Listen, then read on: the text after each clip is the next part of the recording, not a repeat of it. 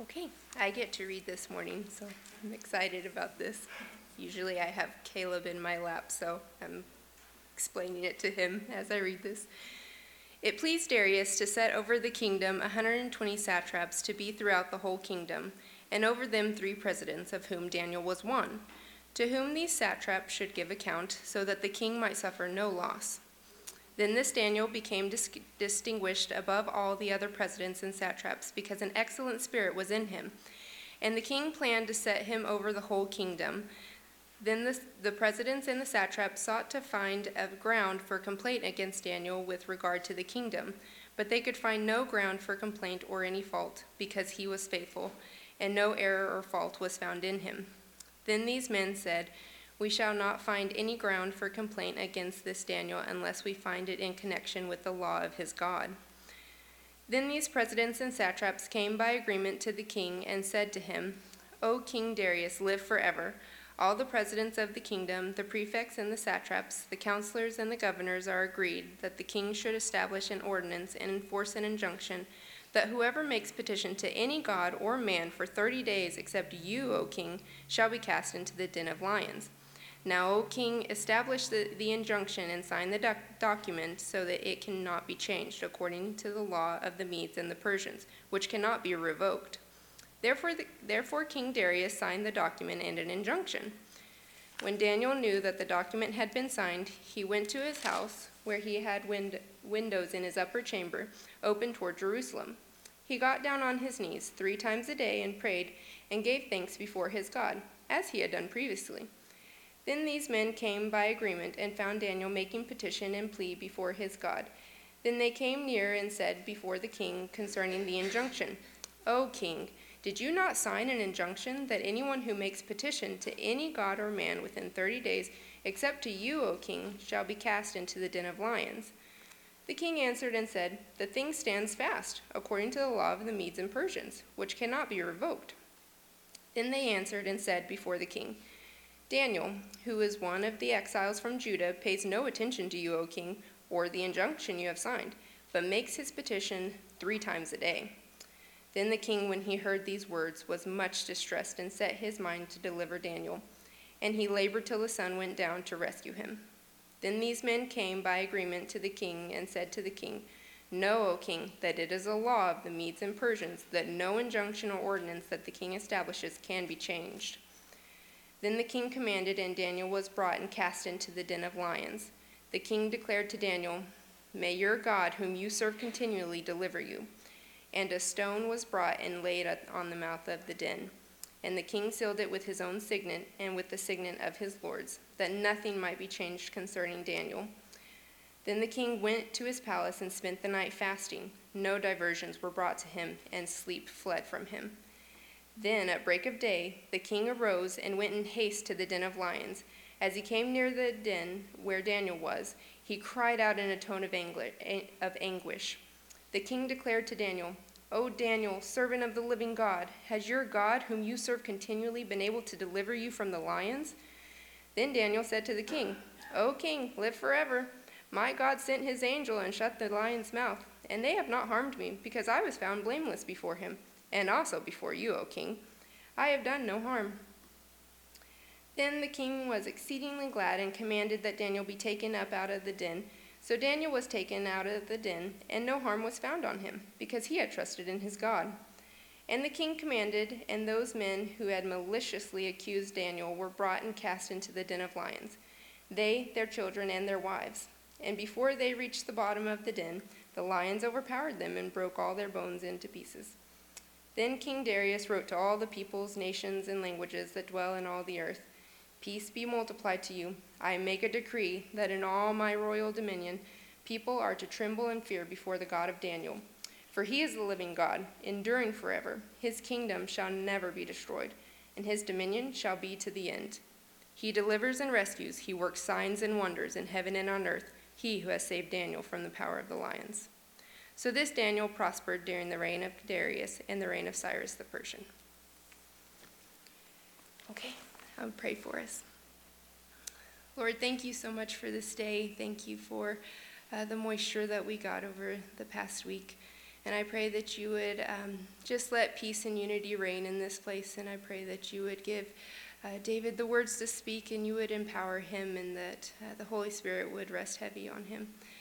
Father, I thank you that um, we get to meet and join in freedom in this country, and I pray for peace um, for the Ukrainians and for that wartime over there. I pray that you would um, just provide relief for them. Father, please help us to serve you with all that we are and to seek out you every day. And all these things we ask in Jesus' name. Amen. Can God deliver? Or can your God deliver you?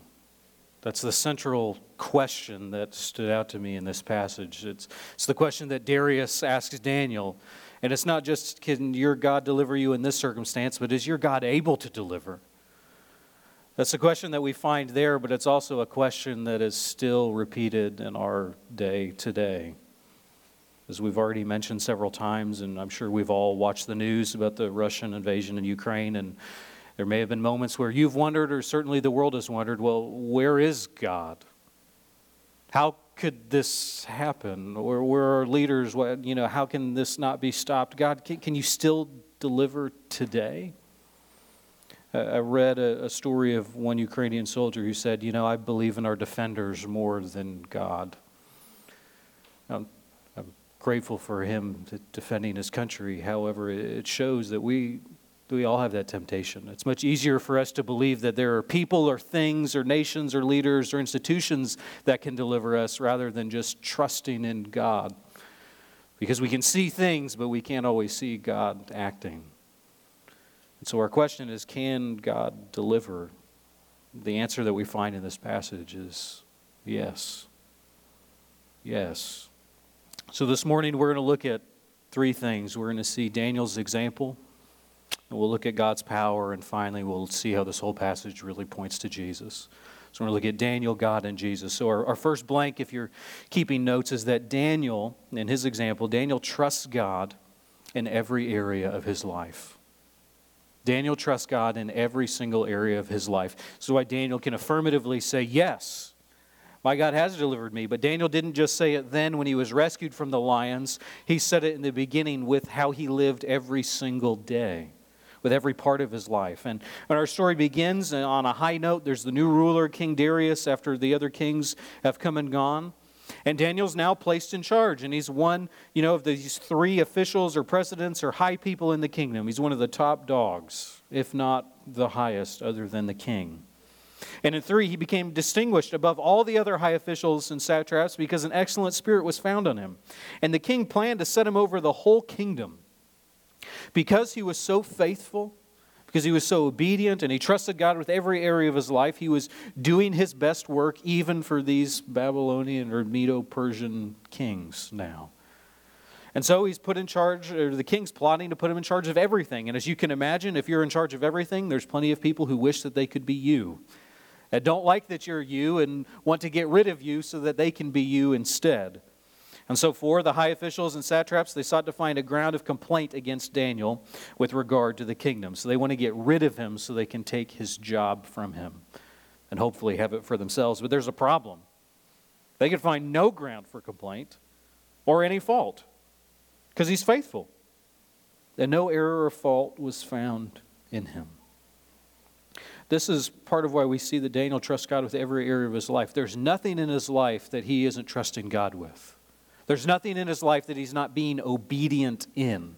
He's being obedient not just in his private worship of God, not just in his obedience to the law and his obedience to God. He's also trusting in God and being obedient in his public life, in his work, in his work for a foreign king in a foreign kingdom. He is doing it in a way that honors God. And they can't find a single complaint.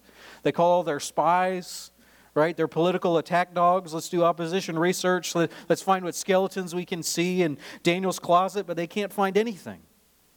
They can't find a single dollar he's embezzled. They can't find a bribe that he's taken. They can't find a place that he was using all his power and influence in a way that he shouldn't have been. He's been doing everything right. Everything. I'm sure we can imagine that wouldn't be true of these other high officials and satraps and people around. I doubt we could say that's true just about any politician, especially not one that has that much power in any nation anywhere. And yet, this is true of Daniel. And so, this is their conclusion. You know, these men say, well, we can't find any ground of complaint against him unless we find it in connection with the law of his God. What a statement this is about Daniel's faith. That he is so righteous, that he so trusts God with every fiber of his being in everything that he, he does, that the only way they can get rid of him is if they make godliness and righteousness illegal then they'll be able to get him. And they know they'll be able to get him because he is following God's law to the best of his ability. There's no place that he's not. So, this is what they do in 7. The high officials, of the kingdom, the prefects, the satraps, counselors, and the governors. There's a lot of people that are all coming against Daniel. Really, the world is against him, and still he's trusting in God. And they all agree that the king should establish an ordinance and enforce an injunction that whoever makes a petition to any god or man for 30 days, except to you, O king, should be cast into a den of lions. Now, we know because we've been reading the verses before, this doesn't have anything to do with their religious life. Okay, they're not real big worshipers of Darius and think, you know, we, everyone needs to be praying to you, Darius. We shouldn't be praying to other gods. This isn't religiously motivated, this is political. It's a power move. And I think Darius realizes that as well. Okay, maybe he's flattered by it, but I don't think he really believes that all of these high people that are always trying to get things from him or get him to do something are really just overcome with worship for him.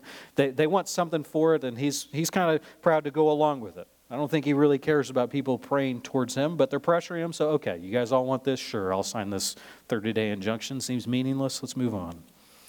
But now, for these 30 days, prayer to anyone other than Darius is illegal. So we wait to see, well, what's Daniel going to do now? He knows about it. It's not just because they would have told him, but he's high enough up in the government, he would have heard this is coming and happening. In verse 10, when Daniel knew the document had been signed, he goes to his house, where it had windows in his upper chamber, and they were open towards Jerusalem, and he got down on his knees three times a day and prayed, and gave thanks before his God as he'd done previously. Daniel does exactly what he's always done. He doesn't now open up his windows or pray in a way that he hadn't prayed before. He just goes about worshiping and honoring and trusting God as he has every day of his life that he's been here.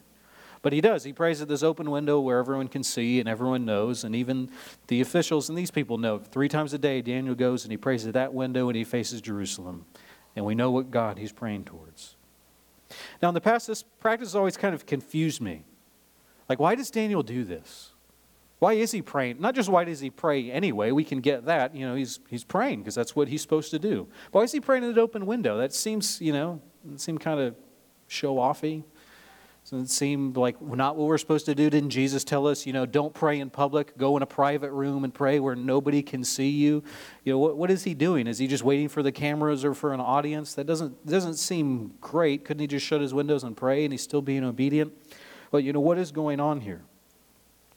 And if we look, what I found is that Daniel is actually praying at the window, not just in obedience to Scripture, because we're supposed to pray to God, but his specific practice here is something God has commanded them to do, or it's an obedience to God. If, if you flip over to 1 Kings chapter 8, I'll, I'll read the important part to you, but this is um, for your knowledge later. You'll find why Daniel is praying here in this way. In this chapter, this is after Solomon has built the temple.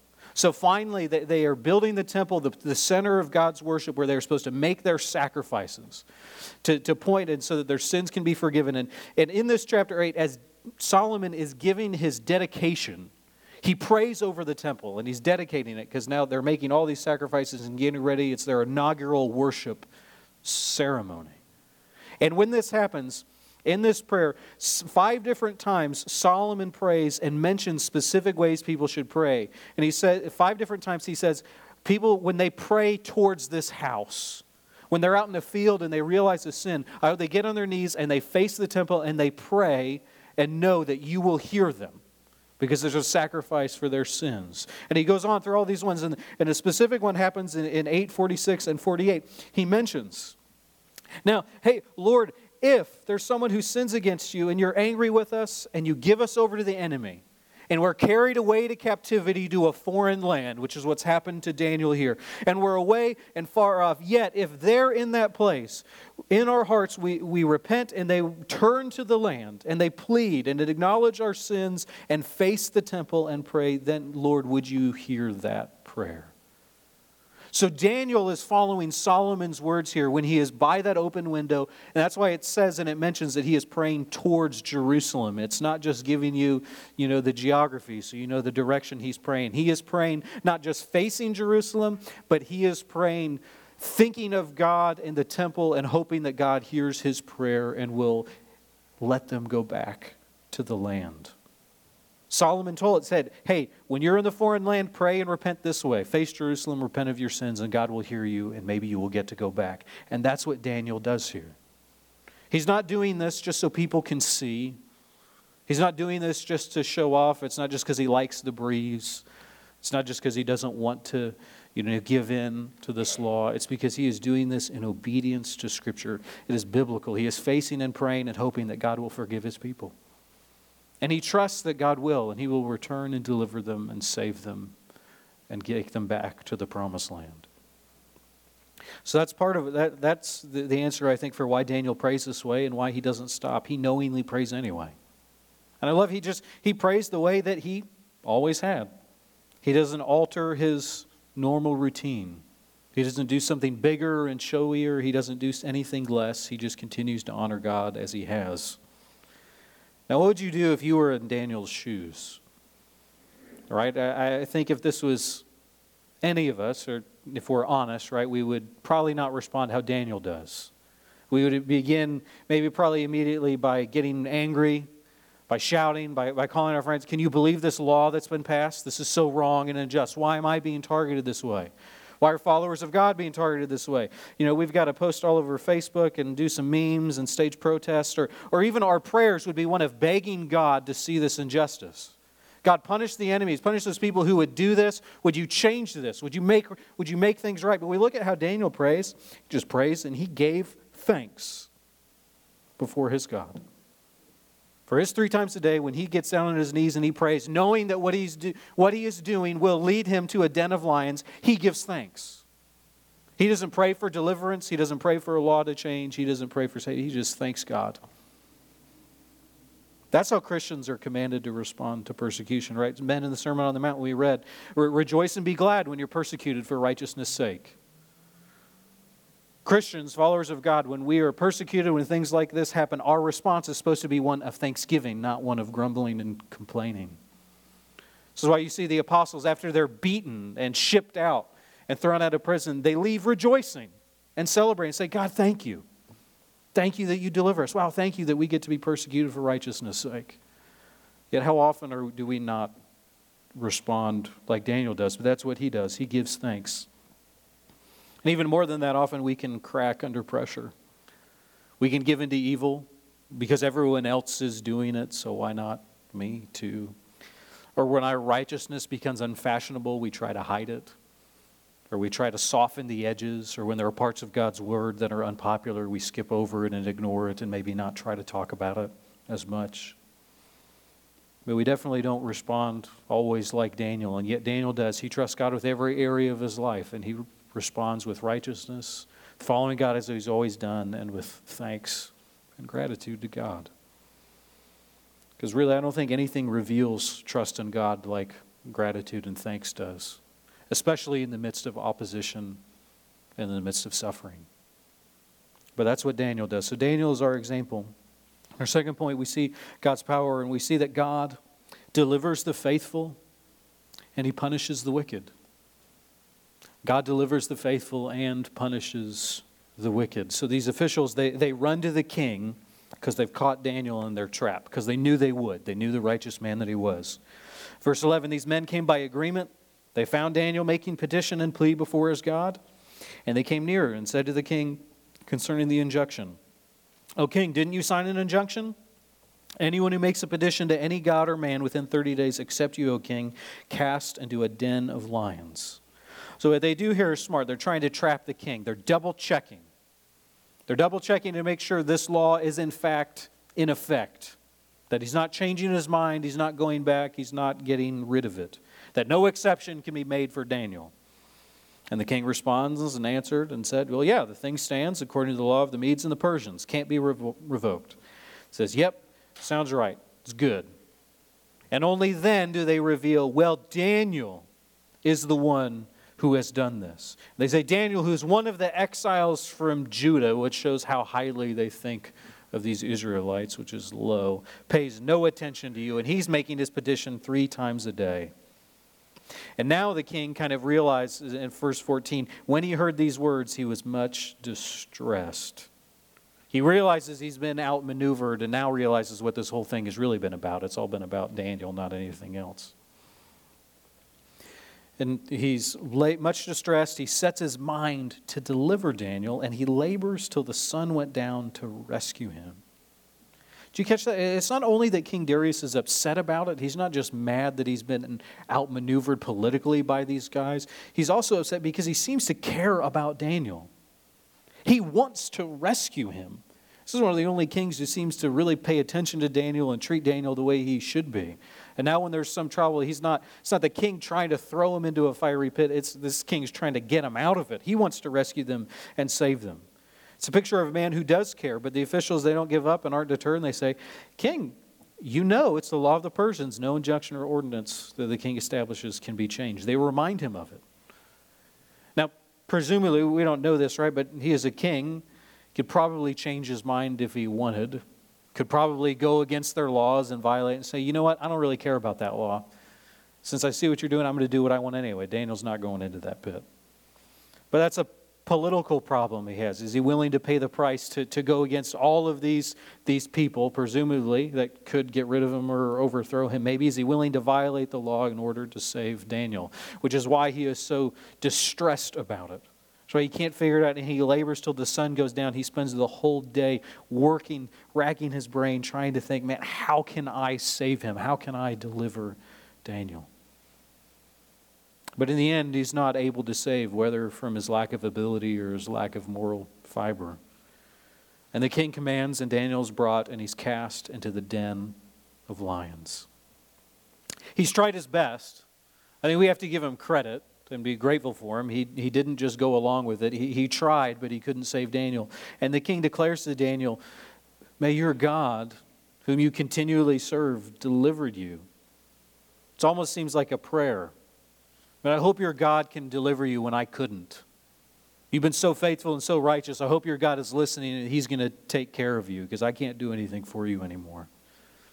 And a stone is brought and laid at the mouth of the den, and the king sealed it with his own signet and the signet of his lords, that nothing could be changed concerning Daniel. A stone being rolled over should sound familiar, shouldn't it?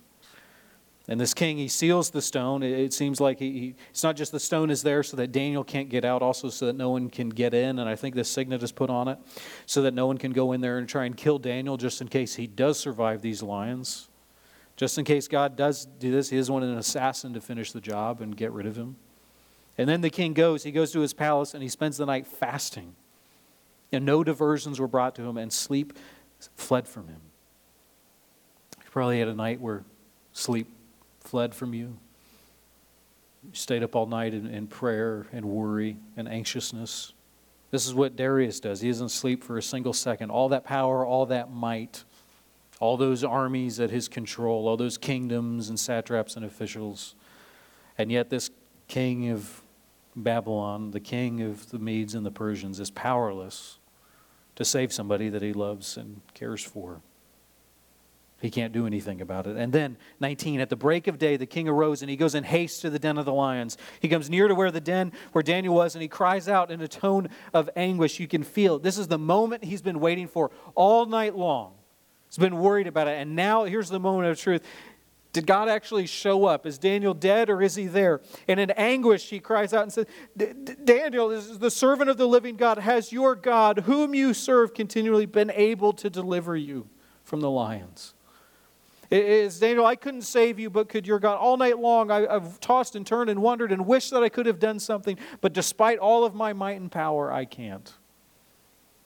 But did your God was your God able to? And our kings today, right? We don't always have kings, presidents, and rulers, and supreme courts, and whatever else, people who have power. But ultimately, all their power and might has a limit. Though they might deceive themselves and think that it doesn't. We, we eventually, all of us as human beings, come to a realization that our power is finite, and Darius has found his. But against all odds, and miraculously, Daniel responds. Then Daniel says to the king, and Daniel is alive and cries out, Oh, my king, live forever. My God sent his angel, and he shut the lions' mouths, and they have not harmed me, because I was found blameless before him, and also before you, O king. I've done no harm. Daniel seems to have slept much better than the king. He seems to have a, had had a great night, a wonderful night under the circumstances. Yet the king in his palace with his be- big, beautiful bed, I'm assuming, and all the pillows and whatever it is that kings had back then, he couldn't sleep, but Daniel was just among lions and seems to have been fine with no harm at all. Why? Because our God is able to save.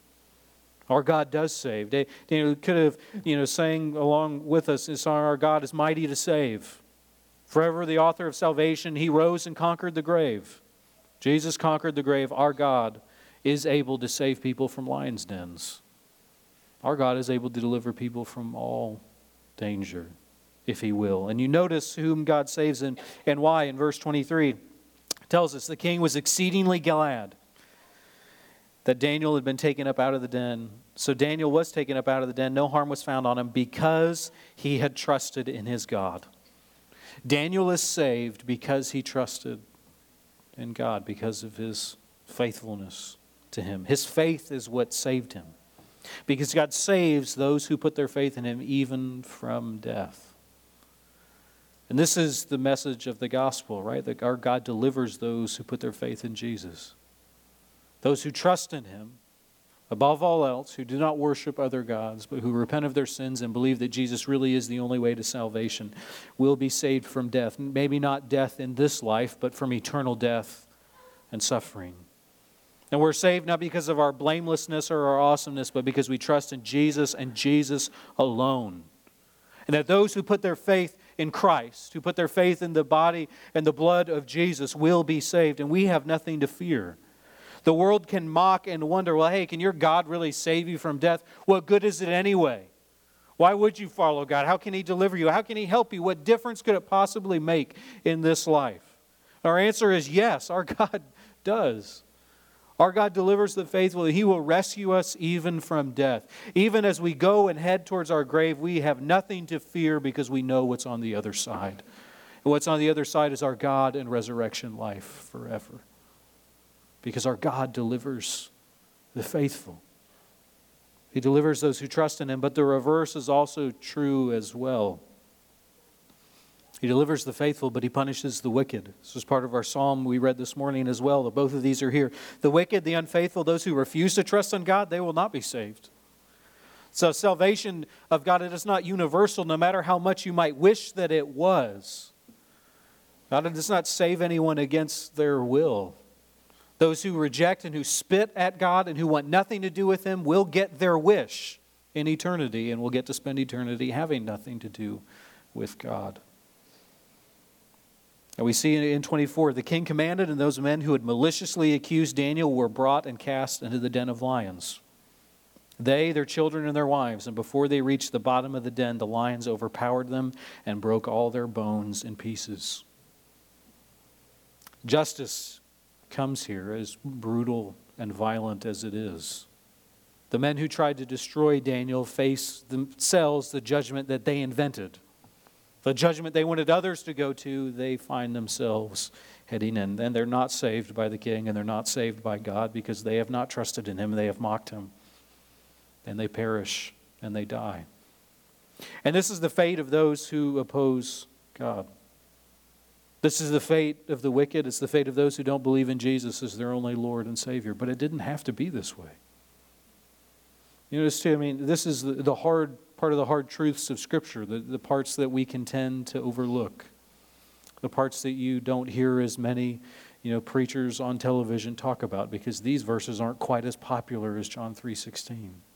Even as this is a really well-known story, sure many of our kids in the back, if they've grown up in church, have probably heard this story many times or could even tell you about this story. But I don't know how much we tell this verse or these stories of, well, the men who tried to get Daniel, yeah, they went in the lion's den and they and their families all got eaten.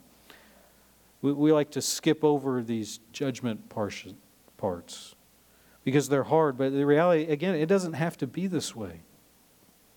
God does punish the wicked, but there is an escape for any who want it. All, this is all of humanity's fate if God doesn't deliver and rescue us through the death and resurrection of Jesus. But we don't have to be crushed. You repent of your sins and put your faith in Jesus, you won't find yourself going into the pit of eternal death. You will find yourself going to be with Jesus forever. It doesn't have to be this way, but you do have to embrace Jesus. Because Jesus is the only way to salvation. There is no other way to the Father except through him. And the king, after this, Darius passes a decree, and it's a decree that praises God. For he is the living God. He's not one of the gods, he is the and the only living God. And he endures forever, and his kingdom shall never be destroyed. It's not just that God can deliver you from the kingdoms of this world today, his kingdom will never be defeated by anyone ever, no matter how many come and go. And his dominion shall be to the end. His might and his power will go until time is no more. And he delivers and he rescues his people. He works signs and wonders up in the heavens and down on earth. He doesn't leave us alone to fend for ourselves, that he shows up even here and now to deliver the faithful. He, this God who has saved Daniel from the power of the lions. Our God is not just a God of wrath, though he has wrath. He is also a God who delivers and rescues. But he only rescues and delivers those who want it, those who trust in him, and those who ask for it. Only those who believe will be saved. But the invitation is open to any who want it. And finally, what does this passage have to do with Jesus? Well, point number three in your bulletin is that Daniel in the lion's den foreshadows Christ in the tomb. Daniel in the lion's den, it foreshadows Christ in the tomb. Really, Daniel's entire experience here in this chapter, I think, not just when he goes down, but all of it um, is a foreshadowing of the story of Jesus' arrest and his crucifixion. You may have sometimes you, you can hear pastors use things, you know, like type or typology, and would say, you know, well, Daniel's like a type of Jesus to describe this kind of connection. I, I prefer just using the word foreshadowing because it helps me. It, it's a little clearer for me, at least. Because foreshadowing, right, it's when you see the details of a story that you don't really understand at the time, but then later when the end comes, suddenly you look back and it makes sense. Right? It's like a, in a murder mystery. If you're watching it, the first time you go through it, you're trying to figure out, well, who is it? Which one do you know, maybe even make a list and trying to go through all your suspects? Well, that person seems really shady. Well, maybe it's that one. But when you know the twist, if you watch it the second time, then it's really obvious. You go, ah, how could I miss it? Well, look at that and this and that. And I didn't see it the first time, but it was foreshadowing. It was right in front of my face the whole time who the killer is. I can't believe I never figured it out. The Bible does something very similar with Jesus.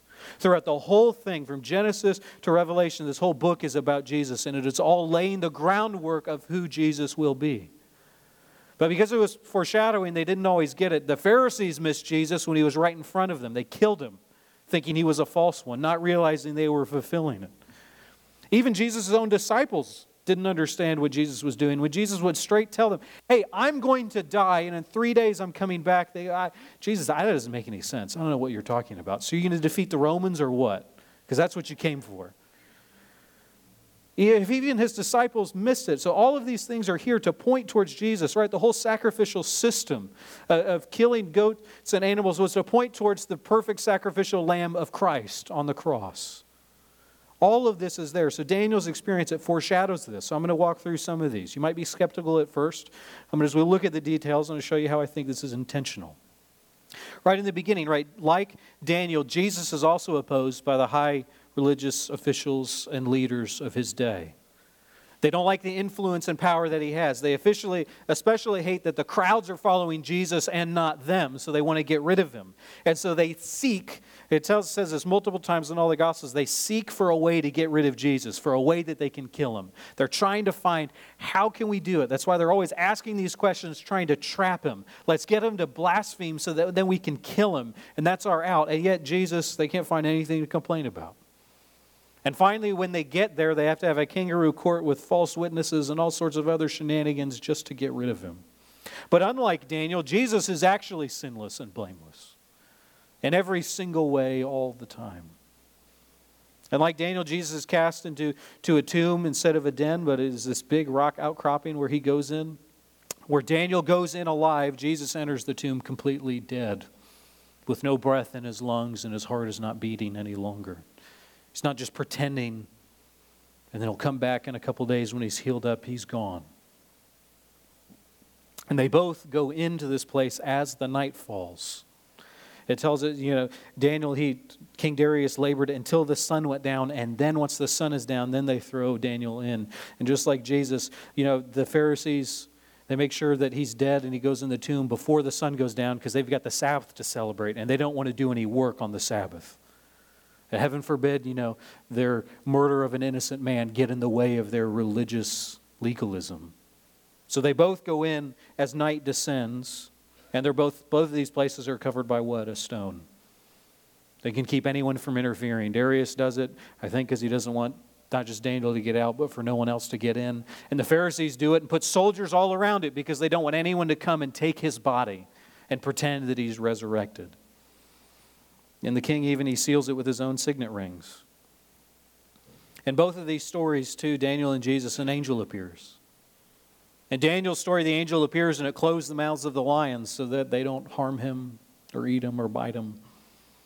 In the case of Christ, the angel comes and it rolls away the stone as Jesus walks out fully alive.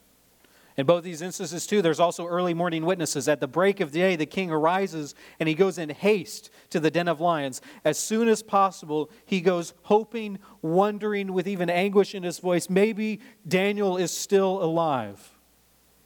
In the case of Jesus, we have not a king, but women who go to see him early. In the Gospel of John, it says that Mary came while it was still dark. Dawn hadn't even yet completely filled the sky, but they came to see Jesus. And both the king and the women were witnesses to a miraculous deliverance from death. The king was amazed that Daniel had been saved from lions. The women were amazed that Jesus had been saved from death. And both of them, both Daniel and Jesus, also experienced peace in their presumed tombs. Daniel seems to have a pleasant night with no harm, even though all of these lions are around him in the dark. I don't know, even if an angel was there, if I would feel lots of peace. I would, because I'm cautious and nervous by nature. I would just keep wondering every couple minutes, well, did that their mouth's still closed? Are they going to come? You know, what's going on here? But Jesus, too, despite being in the grave, despite being dead, he was unharmed. The Pharisees went away to celebrate their Sabbath thinking they won thinking that's the last we have to hear about that Jesus guy. Sure, people will forget about him. They believe the problem was solved because Jesus is in the place of the dead. He ain't coming back. But Jesus died as a victor. And those three nights he spent in the grave, they were spent in a victory celebration. Wasn't licking his wounds, wasn't wondering, wasn't getting the muscles to be able to come back. He descended into the grave, into the place of the dead, to gather those saints who had trusted in God. It's people who had longed and trusted that one day the Messiah would come and deliver them. Jesus spends that time going and getting them and then spending it in heaven, ascending with them. Those who longed for the Messiah saw it. The lions had no power over Daniel, and death has no power after our God.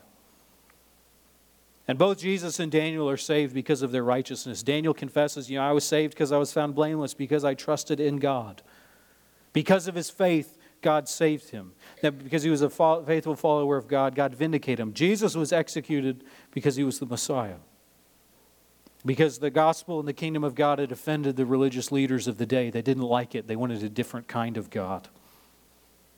But unlike Daniel, Jesus was actually blameless in every area of his life. He lived a perfect life from the moment he was born from the Virgin Mary until the second he died on the cross, and even continues now as well. And because of his perfection, because he was the perfect, spotless lamb with no blemish, death itself had no power over him. And when he came back, he came with the keys of heaven and hell. Now, both Daniel and Jesus, they're both raised up by kings. Daniel's raised up by the king of ba- the king of Mede and Persia, and he prospers more. Jesus is raised up by the king of the cosmos and the heavens. And after his resurrection, Jesus ascends in front of the 500 plus, and he's seated at the right hand of the Father Almighty. Part of this whole story was not just how God can deliver Daniel from lions, but it's to, it's to prepare us for Jesus. Because this, this whole book, this whole story in God's Word, is one that climaxes with the birth, life, death, and resurrection of our Savior. That because of what Jesus accomplished on the cross, we too can be rescued like Daniel. And whether he does or does not rescue us from the, the horrors that we face today or may face tomorrow, we can know that he will rescue and he will deliver us from death. And we can know that resurrection and eternal life awaits for us. No matter what comes, we can trust that our God can deliver. We can say with Shadrach, Meshach, and Abednego, Well, my God might not deliver me from what I'm facing today, but He can if He wants to. But I know what He can deliver me from. He has delivered me from sin, and He will deliver me from death when He returns. Every knee bows down, and all of the graves of the faithful will be opened, will be resurrected, and live with Christ forever. We can trust in God and we can know that death is not our end. Our God can deliver. This morning we, we've talked about the example of Daniel, that Daniel trusted in God with every area of his life. He didn't just trust God for the end of his story. He didn't just trust him when he went in with the lions. He trusted him in the way that he lived 24 7. We know that our God delivers the righteous but he punishes the wicked. We've seen this whole story foreshadows Christ in the tomb and his resurrection and his victory. So we need to remember, I think, is that our God can deliver us, beloved. We don't have to fear the den of lions. We don't have to be afraid of tomorrow or sickness. We don't even have to fear death itself. Because our God can, does, and will deliver those who put their faith in him. I'm going to close this in prayer and we're going to transition to a time of communion. God, I, I praise you and am thankful and grateful that you are a God who delivers. Because, Lord, there is much in our lives that we look at and we need deliverance from. But we celebrate, first and foremost, God, you didn't come to just deliver us from pain. You didn't just come to deliver us from suffering, to deliver us from tyrants or invasions or all of the horrors that we can see in this life. You came first and foremost to deliver us from sin. And you set us free and you saved us. And one day when you return again, you'll deliver us from those other things. Lord, we are so grateful that you are a God who would do so, that you care about men and women made from dust like us that you came and you died for us. Lord, help us to trust in you like Daniel. Help us to trust in your deliverance. And would you come and would you continue to deliver the faithful today? we pray this in your holy and precious name. Amen. But here's our, our benediction from Numbers. Uh, the Lord bless you and keep you. The Lord make his face to shine upon you and be gracious to you. The Lord lift his countenance up upon you and give you peace. God bless you. Go in peace.